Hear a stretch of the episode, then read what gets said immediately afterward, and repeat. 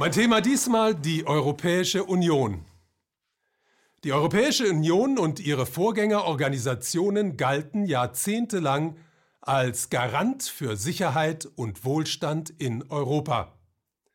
Seit einigen Jahren aber erleben wir einen immer stärkeren Zersetzungsprozess der EU, der sich unter anderem im Brexit oder in den separatistischen Bewegungen in Spanien, Belgien, Italien und Großbritannien äußert. Und in Brüssel hat sich eine riesige Bürokratie aus Karrieristen etabliert, die eine größere Nähe zu Industrie- und Finanzlobbyisten aufweist als zum Rest der europäischen Bevölkerung. Was sind die Gründe für diese Entwicklung? Weshalb haben sich Anspruch und Wirklichkeit so weit voneinander entfernt?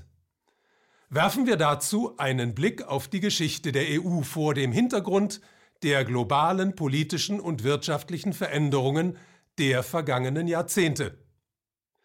1957 haben Deutschland, Frankreich, Italien, Belgien, die Niederlande und Luxemburg die Europäische Wirtschaftsgemeinschaft EWG gegründet. 1967 wurde die EWG um mehrere Länder erweitert und in Europäische Gemeinschaft, kurz EG, umbenannt. Sowohl die Gründung als auch die Erweiterung fanden mit Zustimmung der USA statt, die die Welt damals politisch, militärisch und wirtschaftlich dominierten und im Zusammenrücken Westeuropas die Errichtung eines Bollwerks gegen ihren globalen Gegenspieler, die Sowjetunion, sahen. Diese weltpolitische Konstellation ging allerdings mit dem Fall der Sowjetunion und der deutschen Wiedervereinigung zu Beginn der 90er Jahre zu Ende. Als 1993 die EU gegründet wurde, beobachteten die USA die Entwicklung mit Sicherheit sehr viel kritischer als zuvor.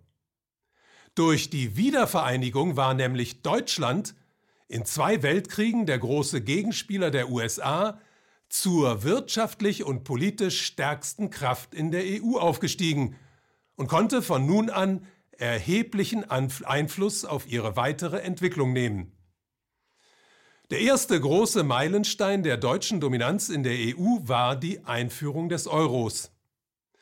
Da die D-Mark damals sehr gefragt war und deshalb unter hohem Aufwertungsdruck stand, eine Aufwertung deutsche Waren im Ausland aber verteuert hätte, brauchte die deutsche Exportwirtschaft unbedingt eine weniger starke Währung. Genau diese Anforderung erfüllte der Euro, da der Eurozone ja auch viele wirtschaftlich schwächere Länder angehören. Und tatsächlich hat sich seine Einführung für Deutschland gelohnt. Es wurde aufgrund seiner Exportstärke immer mächtiger und der Euro ist mittlerweile zur zweitstärksten Währung der Welt und damit zu einem ernstzunehmenden Konkurrenten des US-Dollars geworden. Neben dieser Entwicklung, also dem Aufstieg der EU zu einer von Deutschland dominierten Konkurrenz der USA, gab es noch einen zweiten Prozess, der die EU stark geprägt hat, die Explosion des Finanzsektors aufgrund der Deregulierung, die für einen gewaltigen Machtzuwachs der Finanzindustrie sorgte.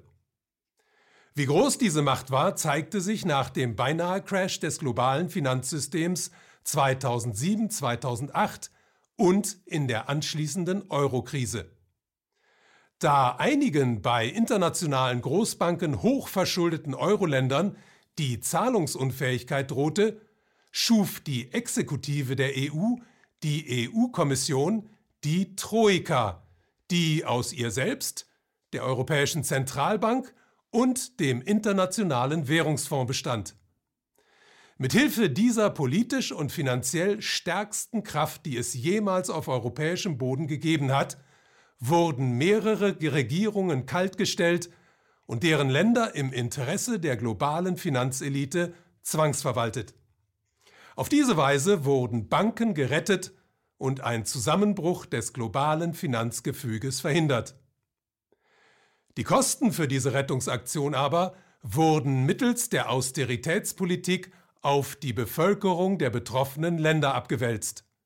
Es wurden unter anderem Mindestlöhne gesenkt, Renten gekürzt und Sozialleistungen gestrichen, in einem Ausmaß, das dazu geführt hat, dass heute jeder vierte Europäer von Armut und sozialer Ausgrenzung bedroht ist und ein großer Teil der europäischen Bevölkerung die EU schlichtweg ablehnt.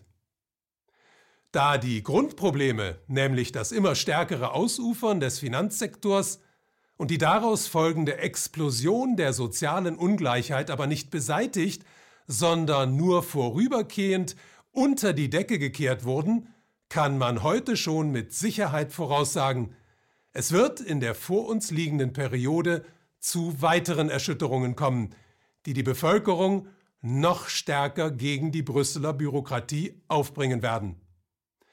Dieser Widerstand im Inneren zusammen mit dem äußeren Druck, den die USA weiterhin ausüben werden, bilden einen Sprengsatz, den die EU in ihrer gegenwärtigen Form wohl kaum überleben dürfte.